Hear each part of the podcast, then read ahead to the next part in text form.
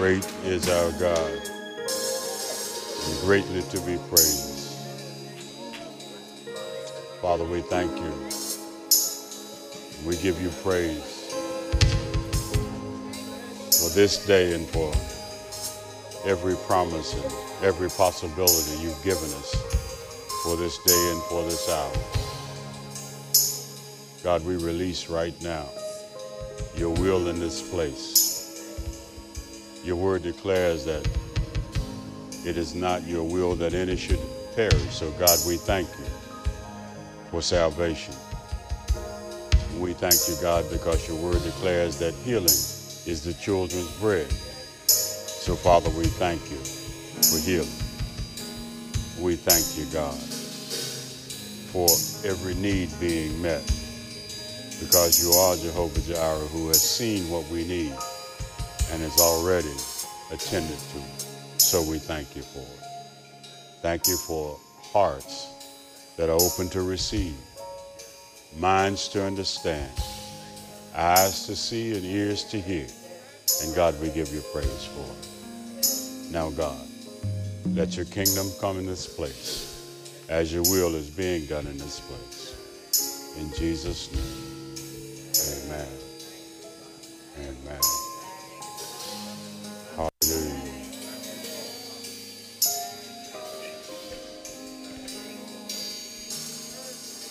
Great are you, Lord. Hallelujah. Thank you, Father.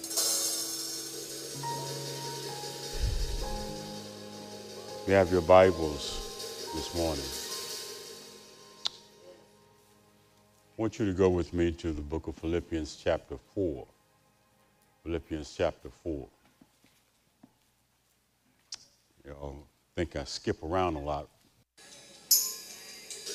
That's because I have a plan. I don't know if it's working, but I got it. Philippians chapter 4, verse 8. Verse 8. In Philippians chapter 4, verse 8, it says, Finally, brethren, whatsoever things are true, whatsoever things are noble, whatever things are just, are pure, lovely, I'm paraphrasing, of good report, if there is any virtue and if there is anything praiseworthy, meditate or think on these things. Now, verse 9, I'm going to read it, but I probably won't get to it, but that's okay. The things which you learned and received and heard. Now, notice what it says learned, received, and heard. And look at this last one. And saw in me. These do. And the God of peace will be with you. Amen. I want to talk to you on this thought today. Lighten up your thoughts. Lighten up your thoughts. Come on, relax. Just, just, amen. Be seated. Lighten up just a little bit. Man, trying to get church folk to lighten up is a monumental task. You all have been steeped in tradition, and you know that you all have a church face. You don't use it in Walmart, and you don't use it in the club. But when you come to church, amen, the uglier you are, the more religious you think folk or think you are. Oh, let me stop talking about y'all. Hallelujah. But God, uh, Paul talks here about the God of peace, and I want to make sure that we understand that peace involves the heart and the mind. It involves the heart and the mind. Isaiah 26 and 3 says this He says, You will keep him in perfect peace whose mind is stayed on you. In other words, if I focus on God, and uh, uh, uh I keep my mind on him, that he'll keep me in not just peace, but what? Perfect, Perfect peace. Why? Because he trusts in you. I put my faith in him, and he keeps me in perfect peace. Okay, a lot of preliminaries to get to where we need to go today, so just kind of bear with me. First of all, uh, you can paraphrase this next statement any way you want to. Wrong thinking leads to wrong feeling, and before long, the heart and the mind are pulled apart, and we are strangled by worry. Now, if your thoughts are right, if your thoughts are stayed on Him, and you are in perfect peace, it is impossible for you to worry. Oh, some slow amen. Let's trickle down amen. That means you're not sure that you are not a warrior. All right. We must realize that thoughts are real and powerful, even though they can't be seen, weighed, or measured. That's why 1 Corinthians chapter 10 verse 5 says that we are to bring every thought captive to the obedience of Christ. If God says it, then we have to figure out how to make it so. Amen. Now listen, I don't know who wrote this, but it was good, so I copied it. they didn't have a patent on it, and I can't give them credit because I don't know where it came from. Sow a thought, reap an action. Sow an action, reap a habit. Sow a habit, reap a character.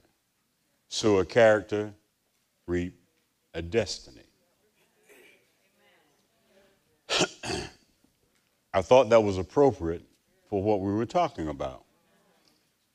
Paul knew that a person's thoughts determine who that person is or his or her attitudes and how they react toward others. It is what you're thinking, what you are thinking that causes you to act in a particular way. Amen. Amen. This is why the Bible gives us several things that we need to be mindful of. First of all, Matthew chapter 12, verses 34 and 35 says this it says, Brutal vipers, how can you, being evil, speak good things? Now, that's, that's hypocritical, right? It says, For out of the abundance of the heart, the mouth speaks. You're going to say what's really in your heart, even if you had to do it left handed. That, that, that's, not, that's not a good way to say it, because left handed people say that's offensive. But uh, what I meant was, if you have to find another way By the way, for all you left handed people, the Bible says you are very accurate. So, okay. all right, let's just clean it up a little bit. A good man, verse 35 says, out of uh, the good treasure of his heart brings forth good things. If my heart is right, I'm going to say and do the right thing. An evil man out of the, his evil treasure brings forth evil things. If I say something ugly, and people always say, well, I ain't mean it that way. Well, you said it. And if you said it, that's what you meant. Then uh, look at Romans chapter 8, verse 28, and we know that, we can quote that uh, from memory, is, and we know that all things work together for good to those who love God and to those who are called according to his purpose. If things aren't working together for your good, then apparently you're not called. no, I'm not, I'm teasing if they're not working together for your good, it means that you might want to examine where you are spiritually. Amen. And then Romans 12 and 2 makes it even clearer. It says this, and do not be conformed to this world, but be transformed by the renewing of your mind that you may prove what is that good and acceptable, perfect will of God. Now, let me take a moment here with Romans chapter 12 because as we get into the message, you're going to see just how important this is. The Bible is very clear that you have to change your orientation from world to heaven. What does that mean? The Bible says, now look at what he says, and don't be conformed to this world. Don't start acting like folk that are worldly. And he says this that you are to be transformed by the renewing of your mind. Now, in Philippians 1 and 6, it says this it says, being very confident of this uh, uh, very thing that he who had begun a good work in you will complete it until Jesus comes. Okay? Now, notice this Philippians 2 and 5 says, Let this mind be in you, which was also in Christ Jesus. Now, I'm going to get to this in a moment, but I'm going to just advance like we always do, skip a whole bunch of stuff and then have to come back. I'm going to tell you that there's a lot of people who are listening to me right now who will tell me, flat footed, eye to eye, that, well, that's just the way God made me.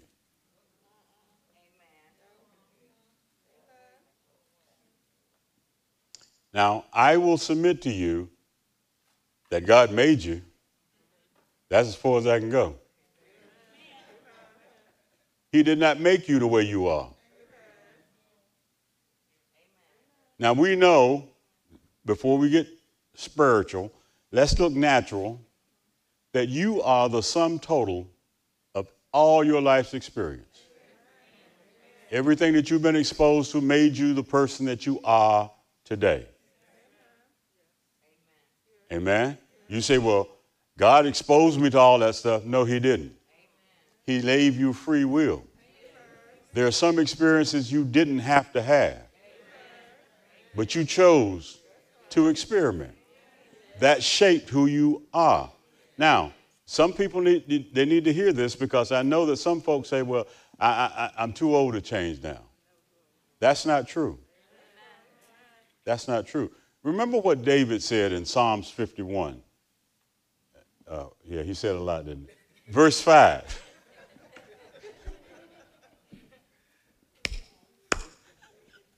I love you guys. Uh, in, Psalms 51 and 5, David said that, that he was brought forth in sin, he was conceived in sin, and, and, and, and that he was uh, brought forth in iniquity. Now, what, well, they got it up there. Brought forth in iniquity, and he says, my, uh, and in sin, my mother conceived me. So what he's saying? David said, I was born a mess. Yes. Huh? But he follows that in his repentance by saying, God, if you clean me up, I'll be white as snow.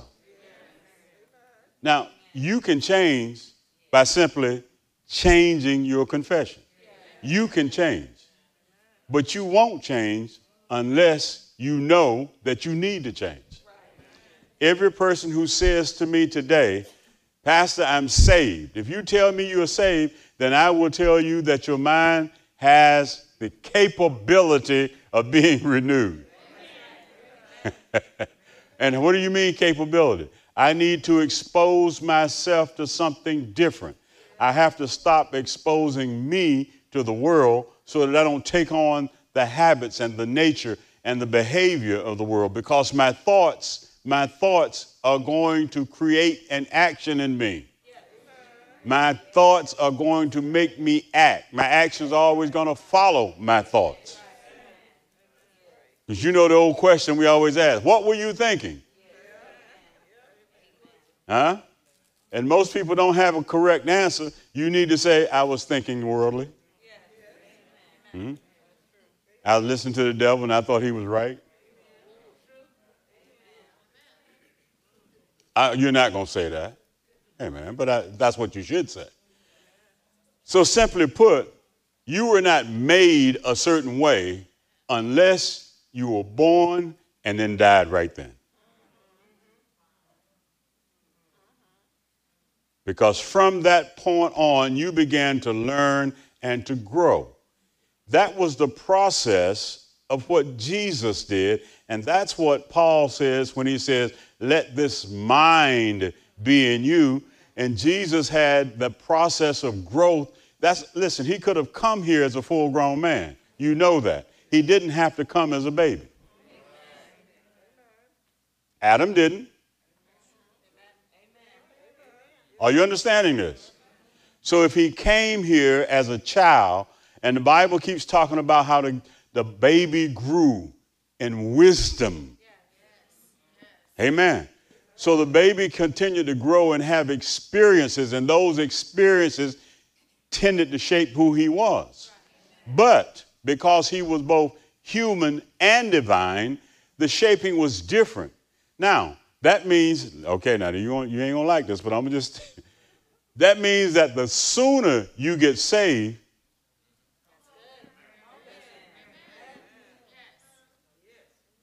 the more time there is to mold and shape you into something that's useful for the kingdom. If you take a lot of time to get saved or have your mind renewed, get saved or have your mind renewed, one more time, get saved or have your mind renewed because people sometimes get saved but they forget. So they still talk the same way, and act the same way. If there is a renewing of your mind, you learn some stuff. Amen? All right. Now, in order to make this work for me, I hope it works for you, but I'm going to make it work for me. I need you to understand that the word, when, when he says in Philippians, the word think, logizomai, which uh, it implies a con- concerted or concentrated effort. In other words, I have to put my mind on these things. It's, it's a focused effort. It reminds us that we have to keep on stressing those things uh, which, which, which, uh, which qualities that we share with Christ. In other words, if I think on the things that are good, then I start to act like a good person. Amen. Now, uh, here are the qualities, and I'm going to run through these qualities. Not, not that I'm trying to speed it up, but I just want you to know that you already know these things. Amen. Amen. Okay. you do know these things. You might not know that you know them, but I'm going to assure you that you do know them. Amen. First of all, he says, whatsoever is true. And now in the Greek, excuse me, is alithe, and it means uh, that th- those things which are true includes facts and statements which are one, true in accordance with reality, true in accordance with reality.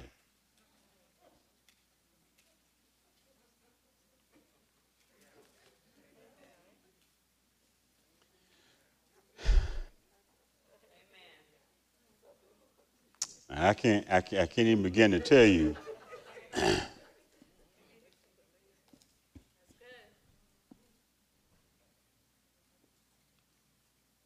Dick got a. I can't get a thing out of it, nothing but ice. I can squeeze a drop.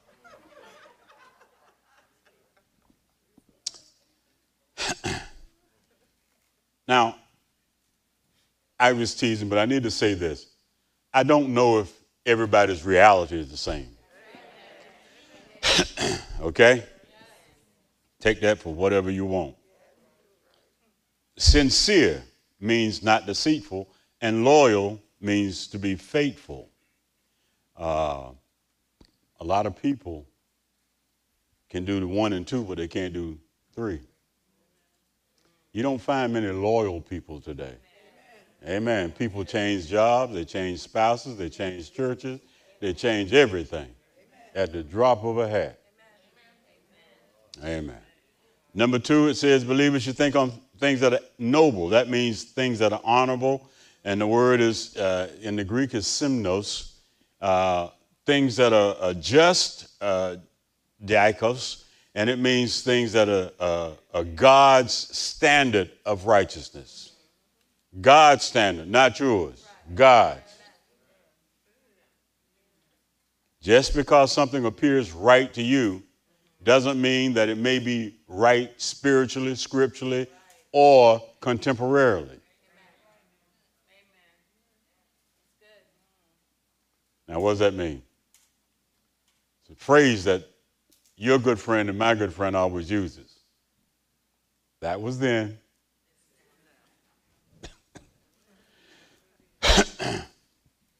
Number four says, whatever is pure. Uh, hagnos, and it means to be free from contamination or blemish, unmixed or unmodified. Now, I put in parentheses here, it's hard to keep thoughts morally pure. It's hard when you watch TV to keep your mind focused on Christ's likeness. Everything today, from soap operas to cartoons, are immoral. If you're watching any kind of TV in the daytime and there are children around, you better guard the screen.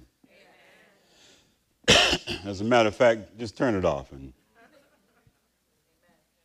whatsoever things are lovely, and, and the word there is uh, prosphiles, and it means uh, thoughts of great moral and spiritual beauty, pleasing, not evil. Now, and this is a problem for a lot of believers, is that you can't think a thought that's not evil about somebody. Hmm? Amen. There's some people, I don't care who they meet, they find something wrong with them. And if you know if you can't find something wrong with somebody, you know what you do, right? Now here's what you go back. Well, I remember. And of course, your memory is the greatest keeper of moral records in the world. I'm not, going to talk about that. Whatever's commendable, euphemous, and it means uh, admirable, things that speak well of the thinker, speak well of the person who's thinking the thought. Thoughts that recommend or reveal positive and constructive thinking. When you see your brother or sister, is the first thing that you come up with something positive or negative? What kind of feelings or emotions come when you see that person? What rushes to your mind immediately upon seeing someone?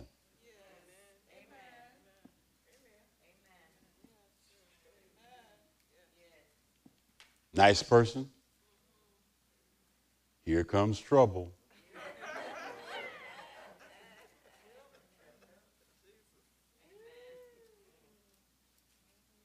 Well, I hope they don't see me.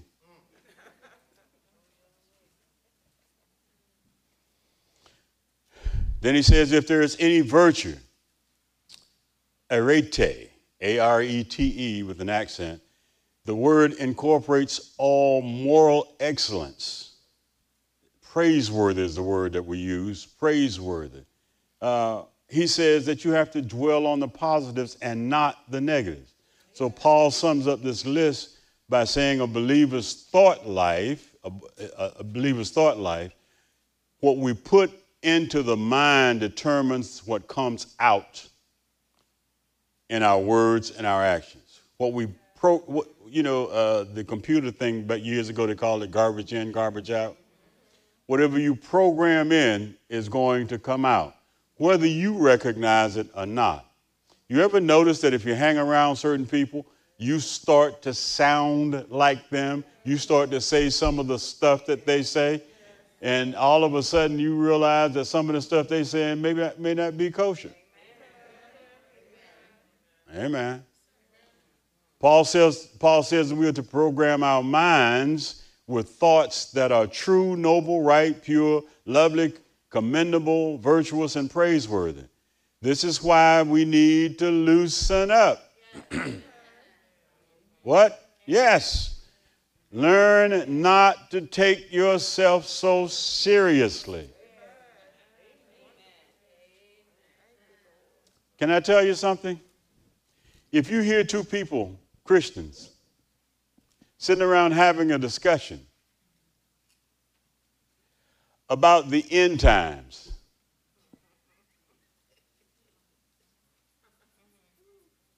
I can tell you there's no joy in that conversation.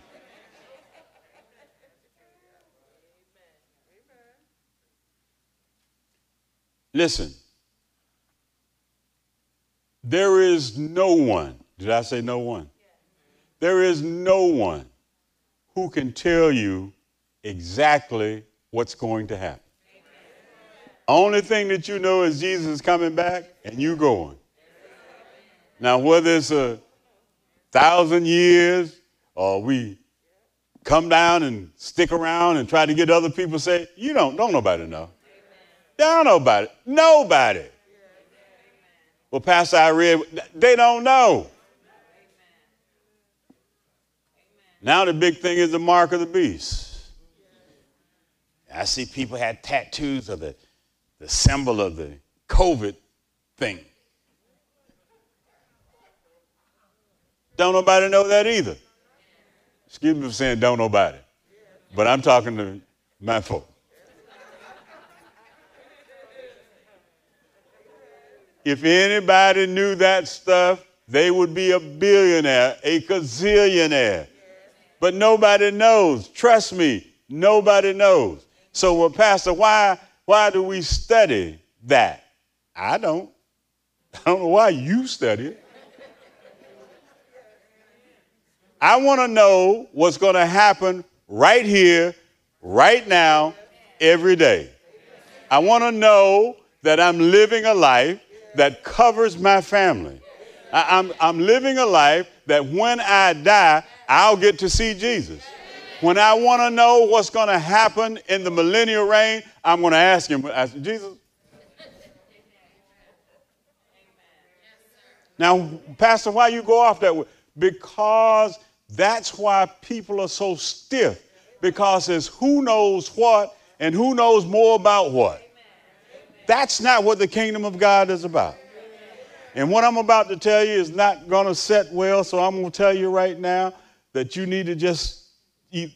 No, I won't say trust me, study to show yourself approved.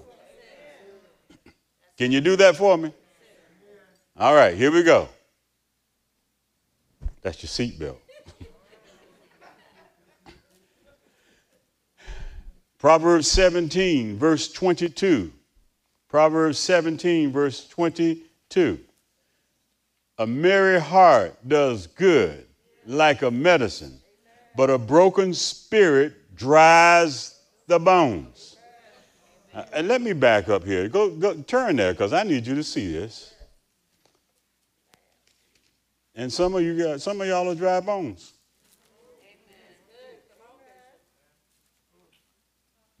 Come on. You, do you hear people say, I don't have a sense of humor? You ever heard people say that? Then they can't be Christ like.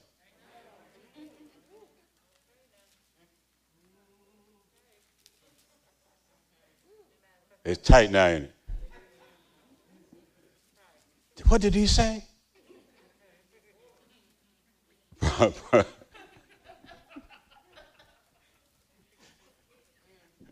Some people are hurt right now. stop, stop, stop. Look at, I told you to turn 17, 22. Turn to 15, chapter 15, Proverbs, verse uh, 13. A merry heart makes a cheerful countenance. A merry heart makes a what? Mm. You know what countenance is? And, look,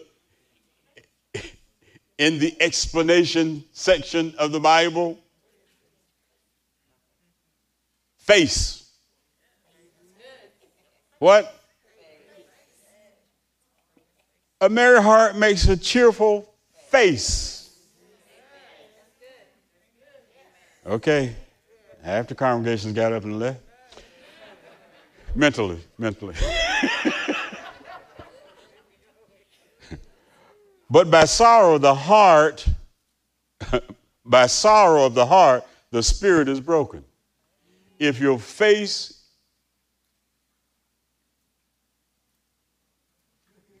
I can't say ugly. Sad if your face is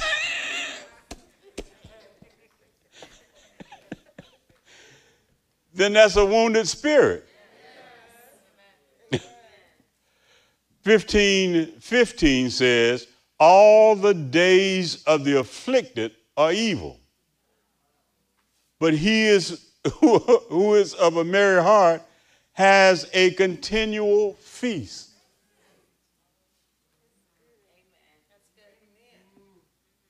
If you have evil thoughts, guess what? The Bible said uh, it's because you're afflicted. And some people are constantly afflicted. Now, put this in your notes because I need you to, in your own way, in any way you want to write it. A hearty laugh is a form of internal jogging. It exercises the lungs and stimulates the circulatory system. Huh? You can't laugh without your whole body being involved. Huh? You want to get some exercise? Go, go watch something funny.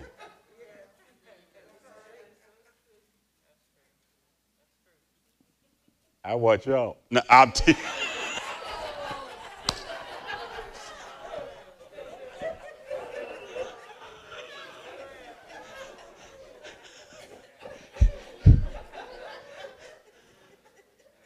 Some of the funniest stuff you'll ever see is right here in church. And we can't put the camera on you. But some of the stuff y'all do, the finger picking. or oh, this one.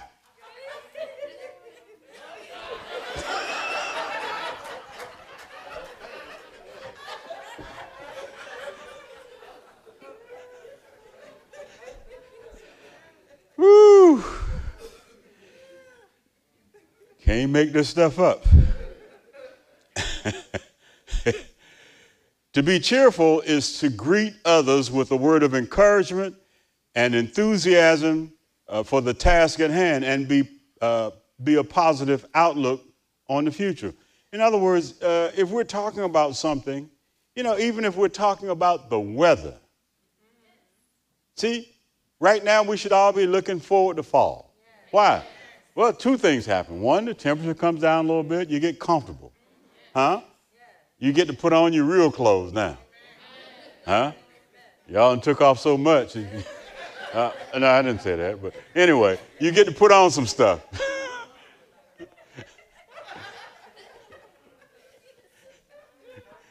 you get to cover up some stuff that makes it stop being funny.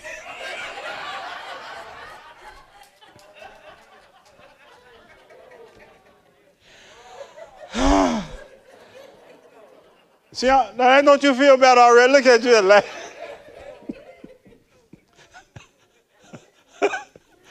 Ooh, hallelujah. All right. Such people are as welcome as pain relieving medicine. In other words, if, if you're laughing, you ain't hurting. All right, okay. Now, we said that sometimes it's hard for people to change their thought process. And that's what I told you earlier. You say, well, that's God made me that way. But here's what I want to show you. And, and, and I'm going to talk about everybody, myself included. All right? If I can talk about me, I can talk about you.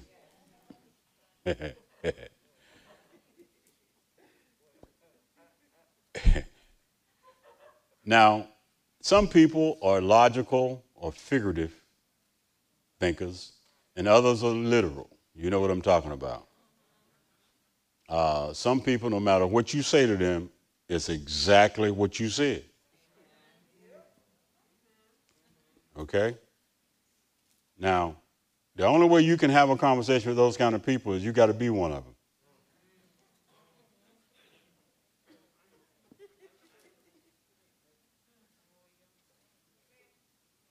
Okay. I'm going to keep going. it's, it says that logical thinkers are, are, in agreement with the principles of logic, which means reason, and uh, literal is exactly what's stated. In other words, when people take things uh, uh, literal, they don't, they don't go beyond what's already established. Now, that's why when people are literal thinkers, if you train them a certain way, you can't change it. Now, literal thinkers always go right back to reset. And the reset is to the default of what you taught them. I always tease about this. There are people who tithe to the cent. You know, $10.34. And you can teach on this a hundred years. And they'll change twice and then come back and go right back. Because the default for them is literal.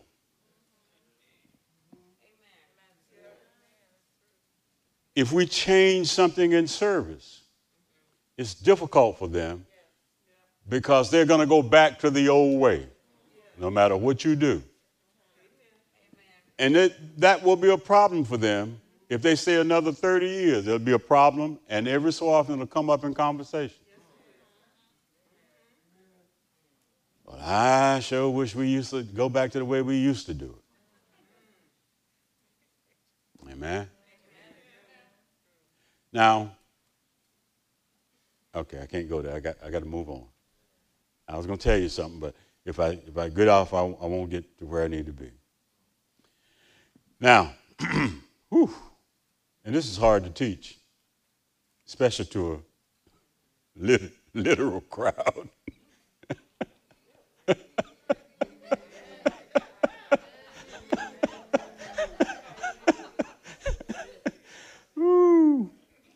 Now, figurative, figurative thinkers are people who are more metaphorical they always want to tell you a story or make a comparison to something to something else. You know, that, that's what I do. I like telling a little story I like to compare it to a car or, uh, you know, an event or something to, to make you kind of think about it. You, you know what I'm saying? Uh-huh. But the Bible says that literal people use words in their original proper meaning and figurative people, uh, it, it's not so with them because they use metaphors, comparisons, similes, multiple meanings, double entendres, you know, to reference it. Uh, they use figures of speech. See now, if you if you get what you remember y'all, uh, well y'all, if you get dad jokes,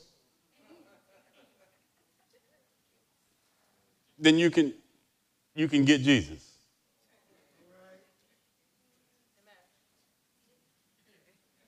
What do you call two people in the back of an ambulance? Paramedics.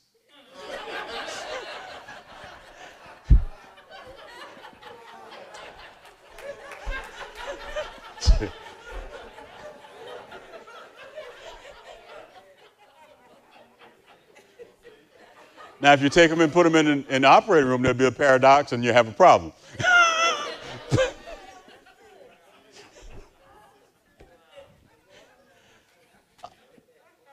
now, if you didn't get any of that, let's go on and get your offering now. So you, you, you can just go on because the, the rest, the rest of it won't matter to you.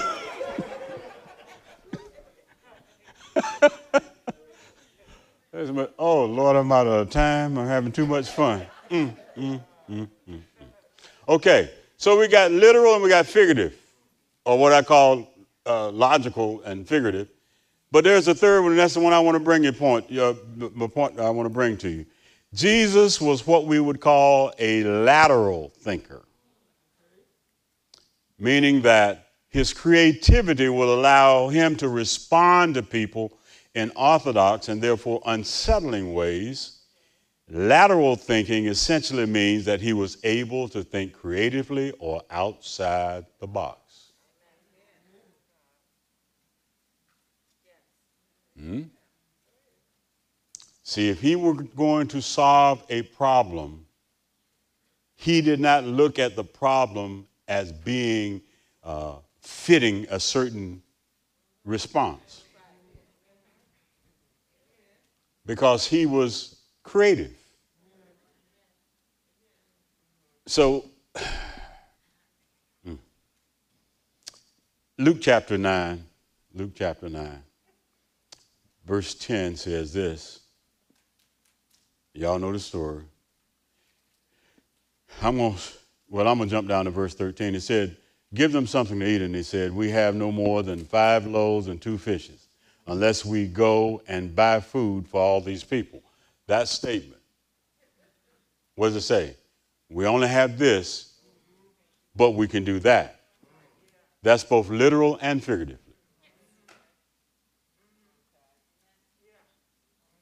Okay? But Jesus was different. He said this. He said, verse 14, said, about 5,000 men. Then he said to the disciples, make them sit down in groups of 50. Now, now, now, why did he make them sit down? Because before you, come on now, yeah, this ain't got nothing to do with the lesson, but I just teachable moment. Before you can receive a miracle, there must be order.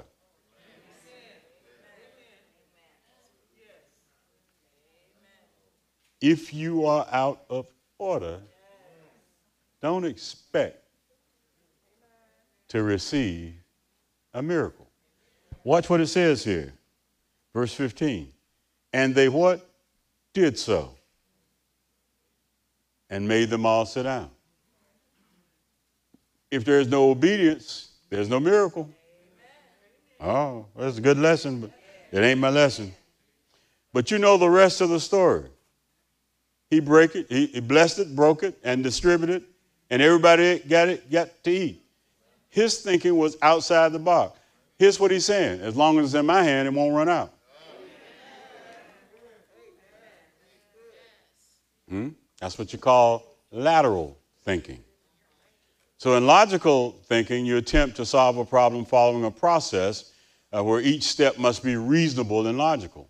In lateral thinking, we can take, uh, take steps or follow routes that are obviously unreasonable and beyond logic.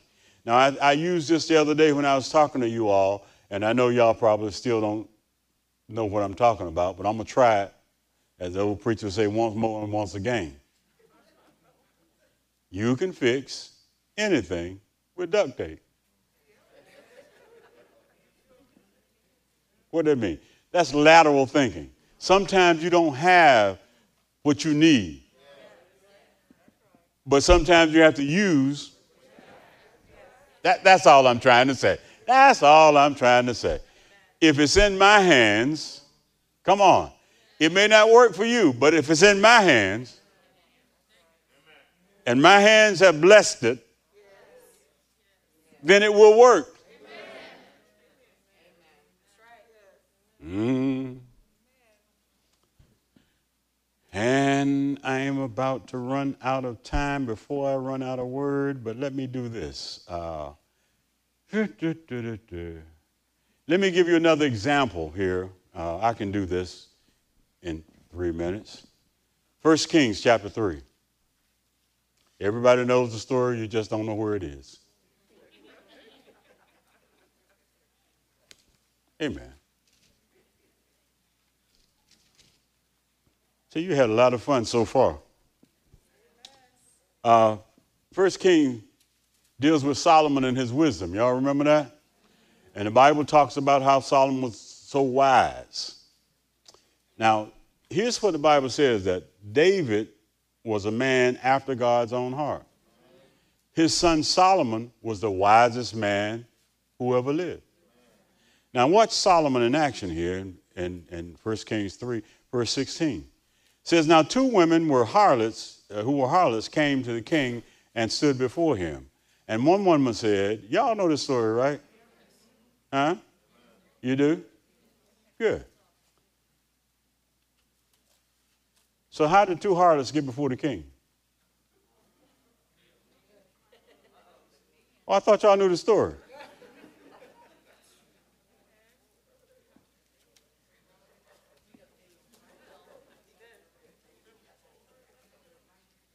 All right, now don't tell anybody this because it's a secret. when the Bible uses the term harlots, that term is synonymous with innkeeper. That's why Rahab, the harlot, was actually the bar owner.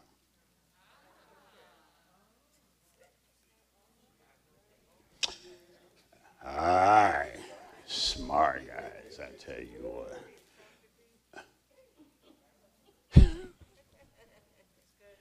that ain't the message. This is the message. see, see, y'all tripping. Here we go. Uh, let me see. Verse 24. Verse 24. The king said, Bring me a sword. And they brought him the sword, brought the sword before the king. And the king said, Divide the child, uh, the living child, in two, and give half to one and half to the other. Then the women whose son was, uh, the woman who uh, was living, spoke to the king, for she yearned with compassion for her son, and said, Oh, my Lord, you know the rest of that. But Solomon was wise enough to go outside of the normal bounds to come up with a solution that was unorthodox. All right? So, here's what I want to show you. God. Mm. Jesus had this kind of sense of humor. Jesus had what was called dry wit. Y'all know what I mean by dry wit? Jesus would, would, would say something that was excruciatingly funny, but he never changed his expression at all.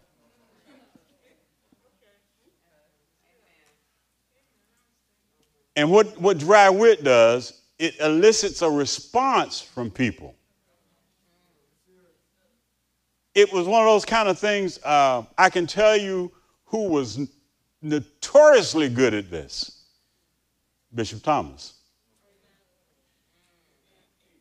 He would always point you in a direction, and you had to figure out what the destination was, which requires something of you. And Jesus had this kind of, of, of wit about it. Let me show you, and, and I only got, I'm, I'm, I'm, on, I'm on borrowed time now, okay? So let me, let me just, just show you some of this. I'm going to skip all the way down to this. I'll give you more next week. Uh, uh, next week, I'll explain dry humor and the whole nine yards.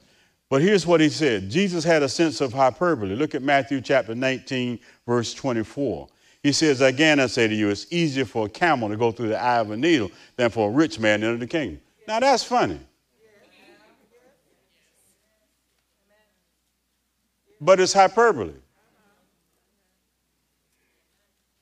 All right?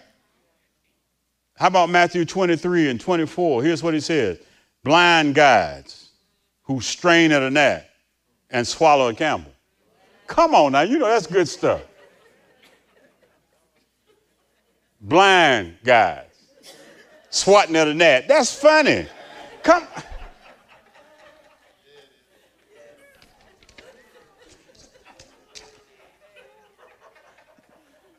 See, but literal thinkers are going, I don't see anything funny about that.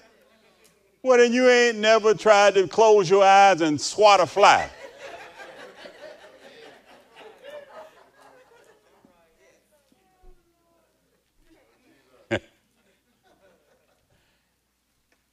I had an uncle who used to shoot mosquitoes with a 22, but, but they sent him away.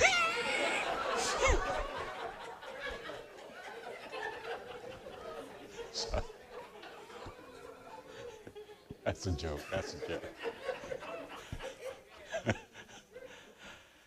he was skilled in, in, in irony uh, when he rebuked the Pharisees uh, for inventing their own laws. Look at Mark 7, verse 9. It says, He said to them, All too well you reject the commandment of God that you may keep your own tradition. Now, this is Jesus talking to Pharisees.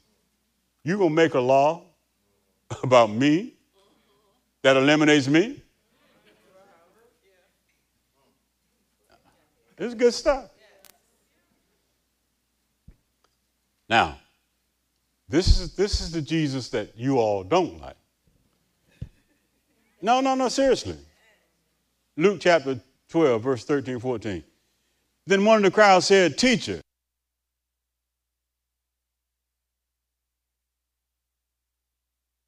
who made me a judge or arbiter over you?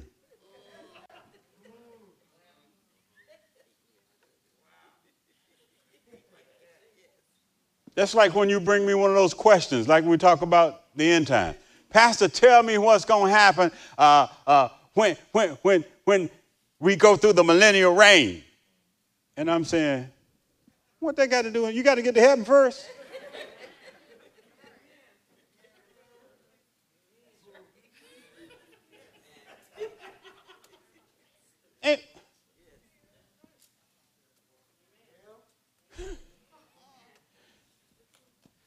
Jesus was funny. He was. Let us go to the other side. Storm comes up. He goes to sleep.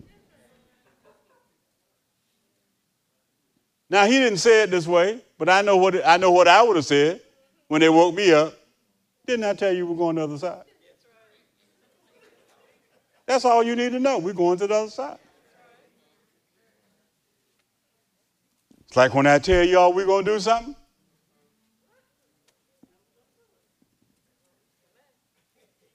Well, Pastor, we don't have the money. But Pastor, we, we don't have enough people. To, but Pastor,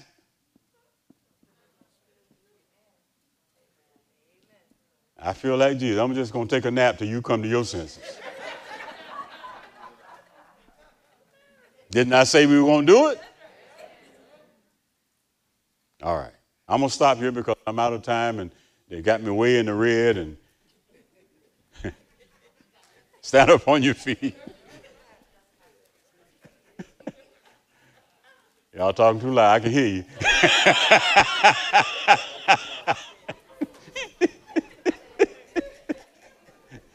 they talk about me right to my face. I tell you what, on national TV. Mm, Jesus. No, seriously, seriously, seriously. If you don't learn to lighten up, it's going to be a rough journey. Let me tell you why. If you read the New Testament, the New Testament, the New Testament, you will find that Jesus gives us a lot of latitude to grow up. In the Old Testament, you are restricted because the law says this and the law says that. You will notice that in the Old Testament it tells you what thou shalt not do. But in the New Testament it tells you what you can do. If you would spend just a little more time looking at what Jesus said you could do, you would be much happier. Most people are bound up because they have the freedom to do something and they don't know what to do because the law doesn't give them any latitude. Amen. So we need to learn how to relax. Now, somebody say, well, Pastor, I still, I want to be right when I do something. And that's why you have the Holy Spirit. Hmm? Who also has a great sense of humor. What do you mean, Pastor? Here's the thing I like about the Holy Spirit.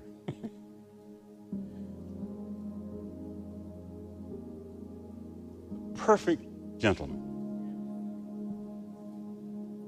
When you say stuff like, I don't want to do that, he said, okay.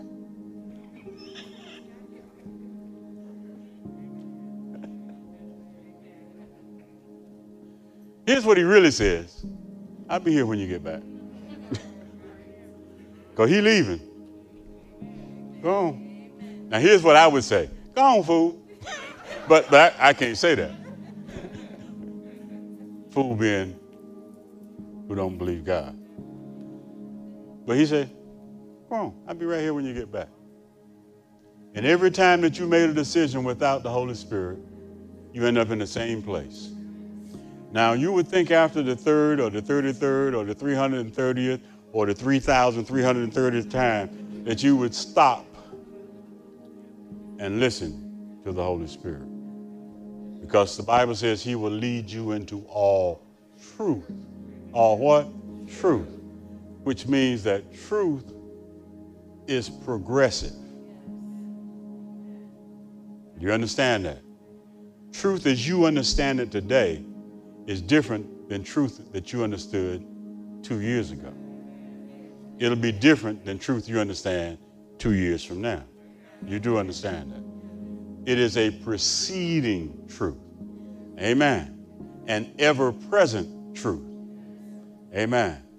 Which means that every time the Holy Spirit shows you something, even if it's different than what it was yesterday, it's a, it's, let me do it this way and I can pray.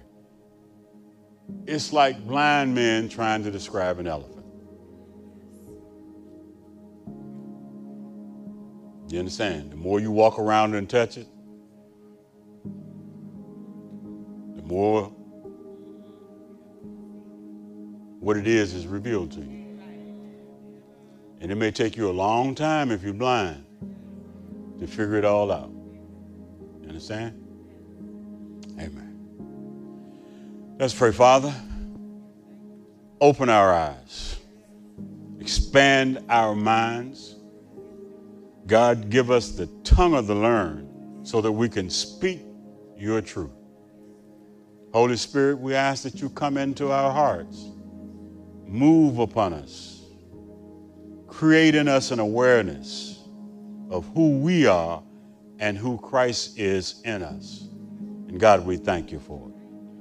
We thank you, God, for being able to change and grow and become people of God that we were called to be.